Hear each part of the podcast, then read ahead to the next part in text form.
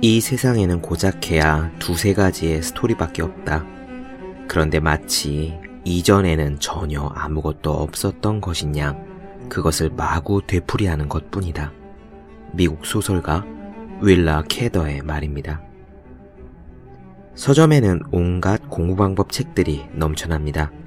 다들 단기간에 놀랄 만한 성적을 거둘 수 있는 차별화된 방법이라고 목청을 높입니다. 정보를 습득하는 것도 좋고 공부로 노하우를 얻는 것도 좋습니다. 영어 단어 암기에 활용할 수 있는 프로그램이나 앱을 알면 뭐 쏠쏠한 도움이 됩니다. 하지만 공부 방법의 그림자를 쫓는 일보다 더욱 중요한 것이 있습니다. 바로 하늘 아래 특별한 공부 기술은 없다 라는 믿음을 갖는 일입니다. 최고의 기술은 마음을 다루는 기술입니다. 어떤 테크닉과 방법론도 마음가짐 앞에서는 지연 말단에 불과합니다. 왕도건 셋길이건 공부에는 다른 길이 없습니다. 공자의 가르침대로 배우고 생각하고 익히는 것 뿐입니다.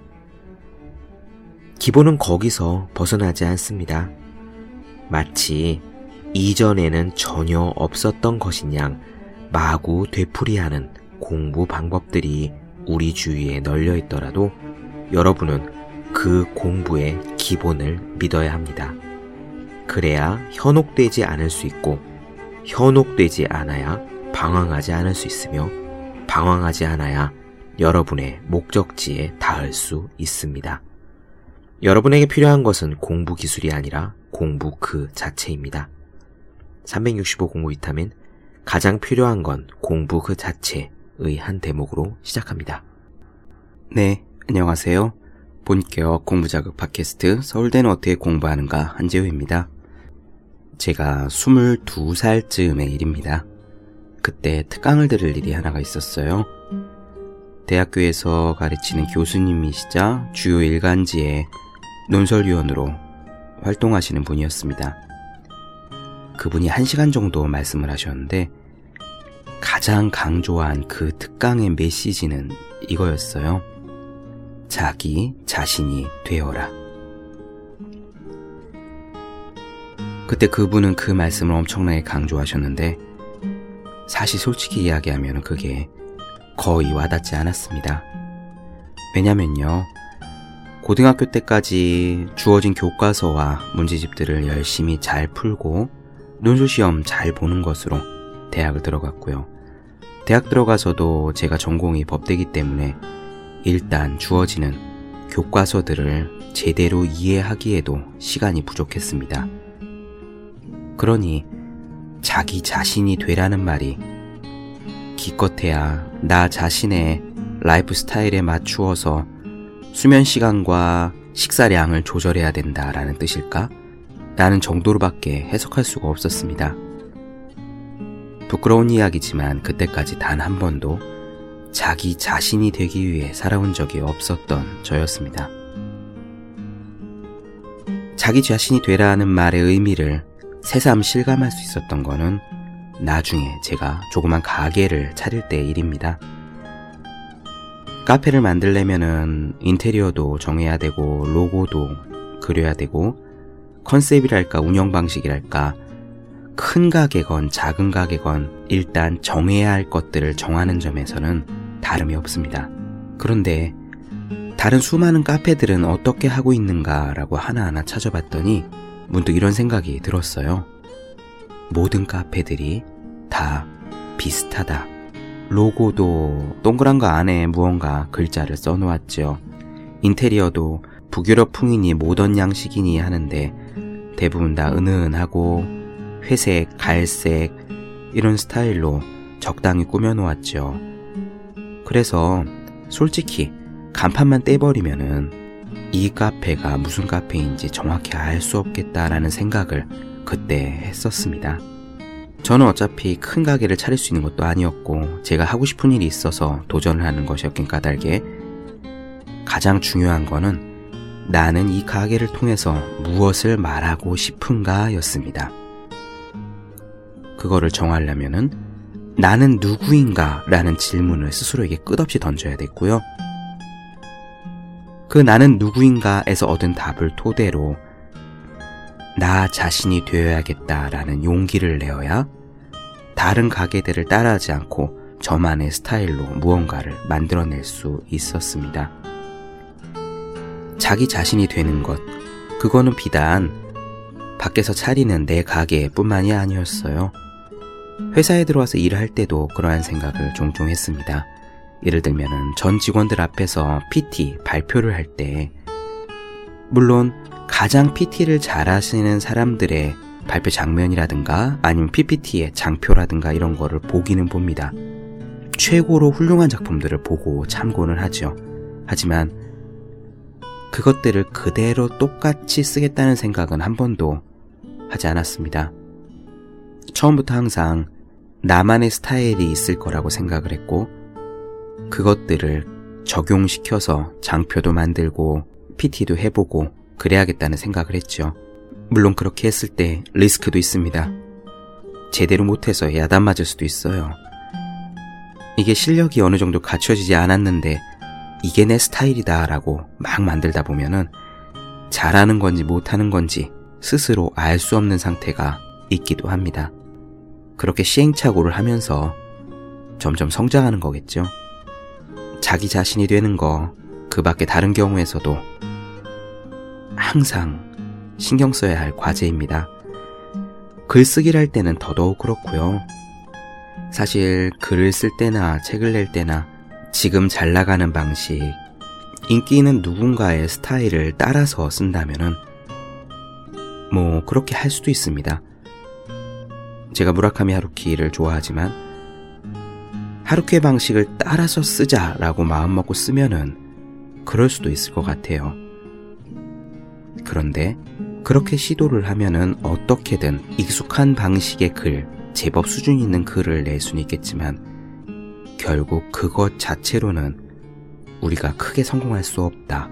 우뚝 설 수 없다라고 생각합니다. 유명한 분들을 그리고 크게 성공한 예술가 분들을 한번 돌아보세요. 제2의 누구라는 이름으로 데뷔는 할 수 있을지언정 결국 크게 자리를 잡을 수는 없습니다. 누구의 닮은 꼴이라는 말은 처음 한두 번 사람들의 이목을 끄는 정도로만 충분하지 영원히 지속할 수 없는 전략이라고 저는 생각합니다. 솔직히 말씀드리면 이 팟캐스트를 할 때도 늘 그런 생각을 하고 있어요. 제가 처음에 본격 공부 자극 팟캐스트를 하자라는 컨셉을 생각했고, 그래서 서울대는 어떻게 공부하는가라는 제목으로 방송을 진행하게 됐는데, 보통 이런 공부법 방송에 어떻게 진행되느냐 하고 다른 예들을 살펴보면 대개 공부 스킬들을 이야기하거나 아니면은 공부로서 성공한 다른 여러 사람들의 인터뷰를 따거나 뭐 대략 그렇습니다. 그런데 그렇게 하려고 마음을 먹으니 그게 왠지 제 거 같지 않더라고요. 많은 분들께서 지속적으로 이 팟캐스트를 들어주셔서 아시겠지만 저는 이야기하다 보면 마음 관리를 주제로 이야기할 때도 있고 어떤 때는 사랑을 주제로 이야기할 때도 있고, 물론 생산성 향상이나 시간 관리 기법 같은 기술의 측면을 말씀드릴 때도 있지만, 많은 부분이 마음 수행이랄까 이런 다른 일상생활의 가치 측면에 맞춰져 있다고 저는 생각합니다. 다른 사람들은 이 카테고리에서 이렇게 하는데 라는 생각에만 초점을 맞춰서 하면은 결국 제 안에 있는 이야기를 할 수 없겠다는 생각이 들었고, 그러면은 이 방송이든 다른 방송이든 차이가 없을 거다라는 생각도 들었고, 그렇다면은 제가 구태여 이 방송을 해야 할 의미가 없지 않을까라는 생각이 들었습니다. 그래서 다른 분들의 방송과 차이가 있더라도, 그리고 일견 생각하기에 왜 이런 컨셉의 방송에서 공부나 일과 관계없는 다른 이야기들을 하지? 라는 생각이 드실 수 있더라도 저는 제가 가진 이야기들, 제 생각에 공부란 이렇게 할 때 잘할 수 있다. 일이란 이런 식으로 할 때 잘할 수 있다. 라고 생각되는 모든 이야기들을 드리는 것만이 유일한 방법이라는 생각을 했습니다. 곧 자기 자신이 되는 길이겠죠. 오늘 저는 여러분들에게 자기 자신을 사랑하라 그리고 자기 자신이 되어라. 잭 윌치가 했던 말대로 be yourself 라는 말씀을 나누어 드리고자 합니다.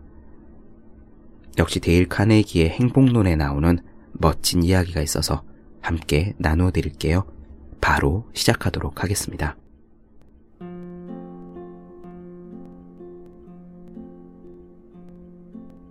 자기 자신을 사랑하라. 세상에는 나와 같은 사람이 없다.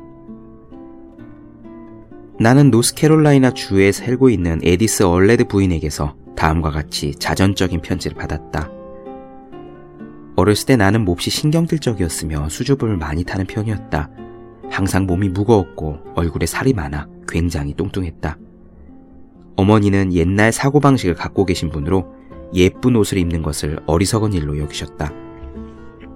그래서 어머니는 큰 옷은 입을 수 있어도 작은 옷을 입으면 찢어진다 라는 식으로 내게 옷을 입혔다.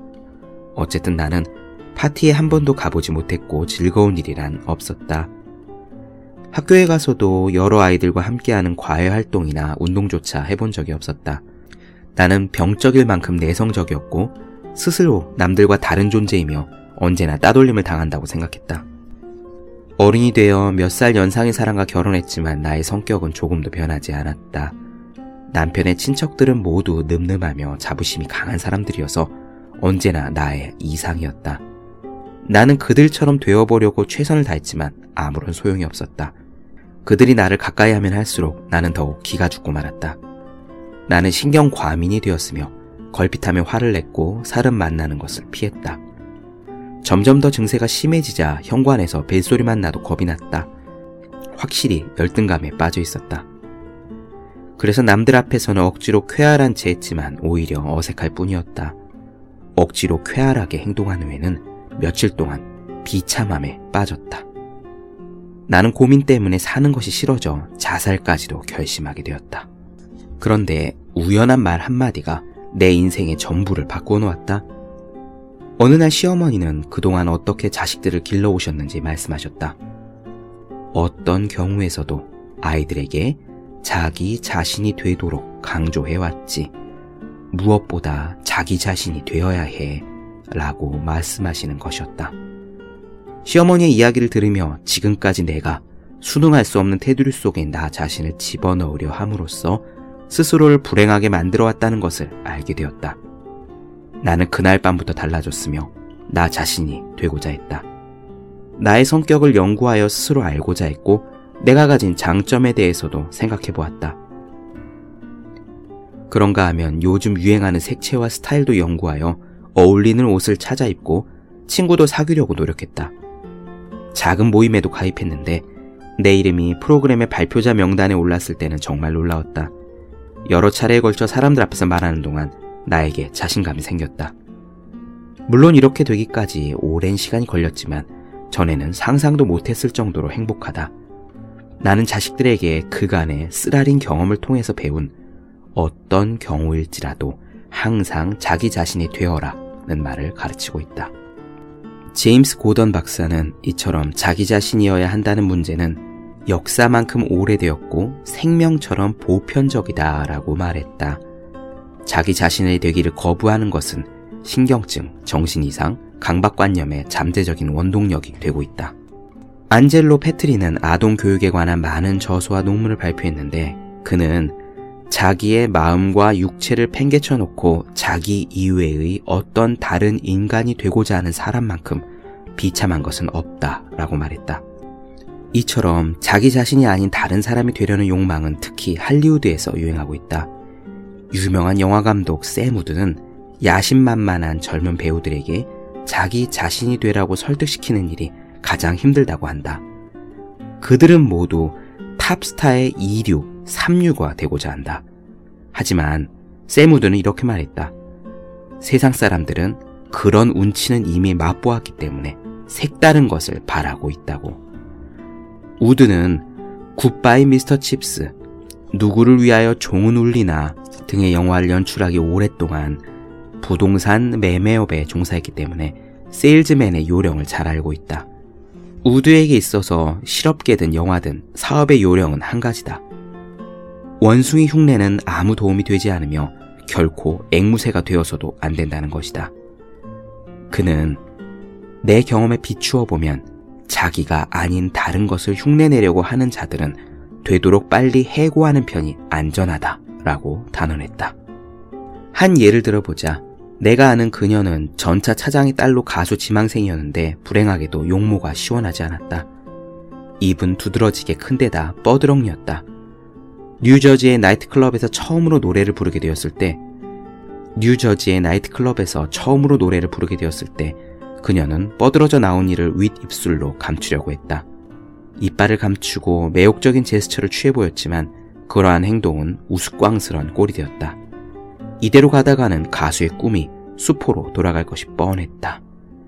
그런데 클럽에서 노래를 듣고 있던 한 신사가 그녀의 재능을 알아보았다. 그는 퉁명스럽게 말했다. 당신의 거동을 보니 당신이 감추려 드는 것이 무엇인지 알겠소. 당신은 이가 마음에 걸리는 거죠. 그녀는 당황했으나 상대방은 계속해서 말했다. 그것이 어쨌다는 겁니까? 뻐드렁니라고 해서 당신에게 흉이 될 것은 없습니다. 조금도 감출 필요가 없어요. 입을 크게 벌려서 노래를 힘있게 불러보세요.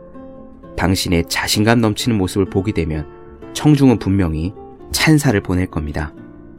지금 당신이 감추려고 하는 것이 훗날에 운으로 연결될지도 모르지 않습니까? 캐스달리는 그 신사의 충고에 따라 더 이상 자신의 이에 신경을 쓰지 않았다. 오히려 청중에게만 마음을 쏟았다. 입을 잔뜩 벌리고서 목청껏 노래를 불렀다. 그리하여 그녀는 영화와 라디오의 대스타가 되었고 그녀를 흉내내는 희극 배우까지 생겼다. 자기 자신이 되어야 한다는 문제에 관해서 나는 확신을 가지고 말할 수 있다. 이 부분에 대해서는 깊은 관심을 가지고 있거니와 한때 쓰라린 경험을 맛보았기 때문이다. 배우 지망생이었던 나는 미주리주에서 처음 뉴욕으로 상경해서 American Academy of Dramatic Art에 입학했다. 이보다 간단 명료하며 확실한 성공으로의 지름길은 없다고 생각했다. 배우의 꿈을 품은 청년들이 왜 이 방면에 눈을 뜨지 못하는가 하는 것이 이상할 정도였다. 나의 계획은 이랬다. 우선 당대의 명배우, 존 드류, 월터 햄던, 오티스 스키너 등의 예술을 습득하고 연구하는 것이었다. 그리고는 그들의 장점만을 따서 눈부신 연기력의 종합체가 되려고 했다. 지금 생각하면 어리석이 짝이 없는 짓이었다. 미주리주 태생으로 머리가 나빴던 나는 절대로 남이 될 수 없다는 것을 알게 될 때까지 줄곧 타인을 모방하기에 엄청난 세월을 낭비했다. 이때의 쓰라린 경험이 잊혀지지 않을 교훈을 주었다고 생각하겠지만 사실은 그렇지 않았다. 나는 너무도 멍청했기 때문에 같은 것을 두 번이나 반복해야 됐다. 나는 비즈니스맨들을 위한 대중 연설에 대해서 대단한 베스트셀러를 저술하고자 마음먹었다. 그리고 그때 수년 동안 그 책을 집필하면서 예술가들의 연기를 연구하면서 범했던 것과 동일한 어리석음을 되풀이했다. 여러 저서에서 좋은 아이디어를 뽑아서는 대중 연설에 대한 모든 것을 망라한 한 권의 책을 만들려 했던 것이다. 대중 연설에 관한 수십 권의 책들을 사가지고 그것을 정리하는데 1년 이상이 걸렸다. 그러나 그러는 동안에 나는 스스로의 어리석음을 알아차렸다. 여태껏 내가 만들고 있던 책은 남의 아이디어를 모아다가 마구잡이로 섞어서 지나치게 종합적이고 재미도 없었다. 도무지 어떤 사업가들도 이 책을 읽어줄 것 같지가 않았다. 결국 나는 1년 동안의 노작을 고스란히 휴재통에 쓸어놓고 새롭게 시작하면서 스스로에게 이런 말을 했다. 너는 데일 카네기가 되어라. 결점이나 한계를 염려할 필요가 없다. 너는 어차피 너 이외의 존재가 될 수 없다. 남들의 종합체가 되기를 포기하고 새로운 각오로 처음부터 했어야 할 일에 착수했다. 나 자신의 경험, 관찰, 확신을 기초로 대중연설에 관한 교과서를 새롭게 집필했다. 나는 시인이자 옥스퍼드의 유명한 영문학 교수인 월터 렐리경이 배웠던 것과 똑같은 교훈을 마음속에 깊이 새겨두고 있다. 그분은 이렇게 말했다. 세익스피어와 같은 책을 쓸 수 없을지는 몰라도 나는 나의 책을 쓸 수는 있다. 자기 자신이 되어라. 화이트 크리스마스의 작곡가이자 가수이기도 한 어빙 벌린이 조지 거신에게 준 교훈에 따라 행동해보라. 두 사람이 처음 만났을 때 벌린은 이미 유명해져 있었지만 거신은 베를린의 총구석에서 주급 35달러로 근근히 생활을 꾸려가는 젊은 작곡가였다. 벌린은 거신의 재능을 인정해 그가 받고 있던 급여의 3배를 지불할 테니 자기의 음악 비서가 되지 않겠느냐고 했다. 그러면서 벌린은 다음과 같은 충고를 했다. 그렇지만 이런 일은 맞지 않기를 권하네. 자네가 내 일을 하게 되면 벌린의 이류가 될 우려가 있네. 그러나 자네가 끝까지 자기 자신을 지켜간다면 언젠가는 일류의 거슈윈이 될 것이네. 거슈윈은 그 충고를 잊지 않고 차근차근 자신을 당대의 특색 있는 작곡가로 연마해 갔다. 찰리 채플린, 윌 로저스, 메리 마가렌 맥브라이드, 진 오트리, 그 밖에 무수한 사람들은 내가 이 장에서 강조하고 있는 교훈을 배워야만 했다. 그들도 모두 나처럼 쓰라린 경험을 통하여 지금의 모습이 된 것이다. 찰리 채플린이 처음으로 영화에 출연할 무렵 감독은 그에게 당시에 인기 있는 독일 희극 배우의 흉내를 내라고 제안했지만 채플린은 자신만의 독특한 연기를 함으로써 비로소 세상에 알려졌다. 밥 호프도 같은 경험을 가지고 있다. 그도 처음에는 노래하며 춤추는 연기를 했으나 결국 헛소로 끝나고 만담으로써 자신의 개성을 발휘하면서 인기를 얻었다. 윌 로저스는 여러 해를 두고 보드빌에 나와 앉아서는 말 한마디 없이 줄만 꼬고 있었다. 그런데 이 일을 하면서 유머에 대한 특수한 재능을 발견하게 되었다. 그는 줄을 요리조리 비비며 말하기 시작했고 이것으로 유명해졌다. 지노트리가 텍사스 사투를 감추고 제법 도시인답게 뽐내면서 뉴욕 태생이라고 헛소리를 했을 때 세상 사람들은 뒤에서 비웃었다. 그러나 그가 벤조를 가슴에 안고 카우보이 노래를 부르자 그의 인기는 급상승하여 영화와 라디오에서 세계 제1의 카우보이 가수가 되었다. 나는 이 세상에서 유일한 사람이다. 그것을 기뻐하라. 자연이 나에게 준 것을 최대한으로 활용하라. 분석에 따르면 온갖 예술은 자전적일 수밖에 없다. 나는 나만의 것을 노래할 수 있고 그릴 수 있다. 나는 경험, 환경, 유전에 의하여 만들어져야 한다. 좋든 싫든 나의 작은 정원을 가꾸어야 한다. 원하든 원치 않든 인생이라는 오케스트라에서 나의 악기를 연주해야 한다. 에머스는 자기 슐레라는 수필에서 이렇게 말했다. 모든 사람의 교육은 다음과 같은 확신에 도달한다. 질투는 무지이며 모방은 자살이다. 그러므로 좋든 나쁘든 자기 자신을 주어진 운명으로 받아들인다면 좋은 것이 충만해 있는 광대한 우주에서도 자신의 곡식은 자신에게 주어진 좁은 토지에서 스스로 노력해서 얻은 것밖에 없다는 사실을 알게 될 것이다. 자기 육체 안에 잠재하는 힘은 오로지 자신만이 갖고 있는 유일한 것이다. 하지만 자신이 그것을 시험하기 전까지는 그것을 알 수 없다. 마지막으로 더글러스 말록이 시에서 남긴 다음과 같은 구절을 함께 읽어보자. 그대가 만일 저 언덕에 소나무가 되지 못할진대 산골짜기에 잡목이 되어라. 그러나 여울가에서 가장 아름다운 나무가 되어라. 덩굴이 되어라 나무가 될 수 없거든. 그대 만일 덩굴이 아니겠거든 작은 풀이 되어라. 그래서 길가를 아름답게 만들어라. 그대 만일 노루에 사양뿔이 되지 못할진대 갈대가 되어라. 그러나 호숫가에 가장 싱싱한 갈대가 되어라.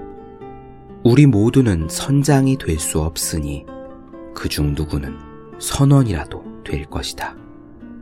그러나 모두에게 할 일은 있다. 큰 일도 있고 작은 일도 있다. 모름지기 해야만 할 일은 거의 같다. 그러므로 그대 만일 큰 길이 되지 못할진대 호젓한 오솔길이 되어라. 그대 만일 태양이 되지 못할진대 반짝이는 별이 되어라.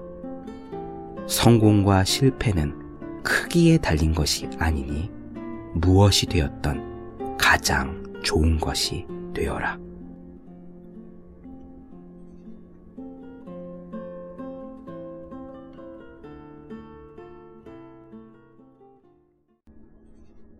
네.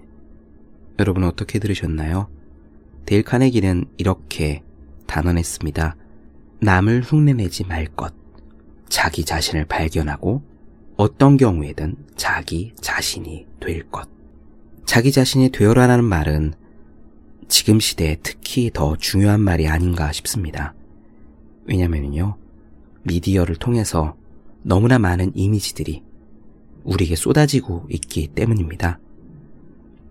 멋진 남자 배우, 내신한 여자 배우, 나이가 들었지만 20대 저리 가라 놀라볼 정도로 동안을 간직한 그런 배우들. 그런 모습을, 그런 이미지를 계속 보고 있으면은 화면 속의 그들과 비슷하지 못한 우리 자신에게 실망하게 되고요. 우리의 자존감이 조금씩 깎이게 됩니다. 그래서 거울을 볼 때마다 이런 생각을 하는 거죠. 턱을 조금 더 깎아볼까? 어디를 조금 더 고쳐볼까? 나는 왜 이렇게 누구처럼 생기지 못한 걸까? 글쎄요. 각자 자신만의 가치관이 있고 되고 싶은 바, 원하는 바가 있겠지만 가장 중요한 것은 자기 자신이 가진 아름다움을 찾고 그것에 기반한 아름다움을 만들어가는 것이 아닐까 생각합니다. 당당한 사람이 아름답다라는 말은 단지 CF의 캐치프레이즈로 끝나고 말 말이 아니에요. 자기 자신을 사랑한다면, 그리고 언제나 자기 자신이 되어야지 라는 생각을 갖고 산다면 다른 사람과 비교할 필요가 별로 없고 언제 어디서든 누구 앞에 나가든 내가 어떤 옷을 입고 얼마나 뚱뚱하든 자연스럽고 당당한 모습을 가질 수 있습니다. 그러면은 적어도 우리 마음은 스트레스에서 벗어날 수 있어요. 김밥 천국에 가서 2,500원을 내면은 야채 김밥이 나옵니다. 우리는 누구나 그 김밥의 가운데 토막 예쁘게 쓰러지고 단면이 아름다운 그러한 김밥 같은 모습이 되고 싶어 하지요. 하지만 생각해 보세요. 집에서 김밥을 쌀 때 우리가 제일 먼저 집어먹는 것은 김밥 꼬다리입니다. 우리는 부족한 면이 있기 때문에 더 들어가 있고 덜 들어가 있고 모자란 부분이 있기 때문에 김밥 꼬다리를 사랑하는 것이 아닌가요? 자기 자신의 잘난 모습 그리고 자기 자신의 부족한 모습을 모두 받아들이고 무엇보다 자기 자신이 되었으면 합니다. 아무리 예쁘게 꾸민 사람도 자기 자신에 대한 사랑이 확실한 사람만큼의 자연스러운 아름다움은 가지지 못할 것이라고 저는 그렇게 생각해 봅니다. 네, 본격 공부자극 팟캐스트 서울대는 어떻게 공부하는가? 오늘은 자기 자신이 되어라 라는 이야기를 나눠보았습니다. 더 많은 이야기가 궁금하신 분들, 질문사항 있으신 분들은 제 네이버 블로그 허생의 즐거운 편지를 찾아주시면 되겠습니다. 그리고 매일매일 공부하시는 여러분 자신을 위해서 여러분 주변에 매일매일 공부하고 있는 그 학생, 수험생, 직장인 그분들을 위해서 보기만 해도 공부하고 싶어지는 365 공부 비타민을 선물해 주시면 좋겠습니다. 오늘은 여기까지 할게요. 저는 다음 시간에 뵙겠습니다. 여러분 모두 열심히 공부하세요. 저도 열심히 하겠습니다.